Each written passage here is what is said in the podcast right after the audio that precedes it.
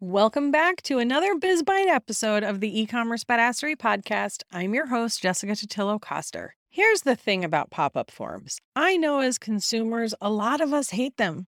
We think they're annoying. We don't want to annoy our customers. But there's a reason why you still see them on the majority of websites that you visit because they work. Seriously, websites with pop up forms will see faster list growth than those without. It really is that simple. Does this mean you need one? Not necessarily. But if list growth is a focus for you and your e commerce business, then I would say you should have one. But there are a few things you can do to make sure that it's not super annoying to your website visitors.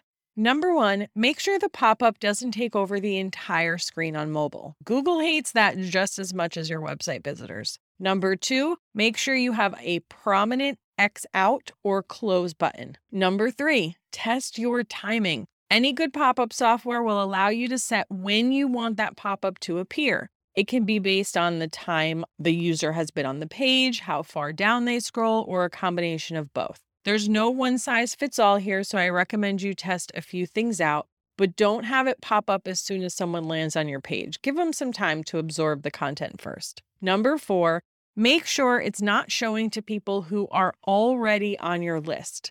This is why I always prefer to use the pop up feature included with your email service provider like Klaviyo versus a third party. There is a better chance your user will be cookied by Klaviyo and it will know that they are already on your list and won't show them the pop up as long as you have that turned on in the settings. Number five, try a slide out instead of a pop up.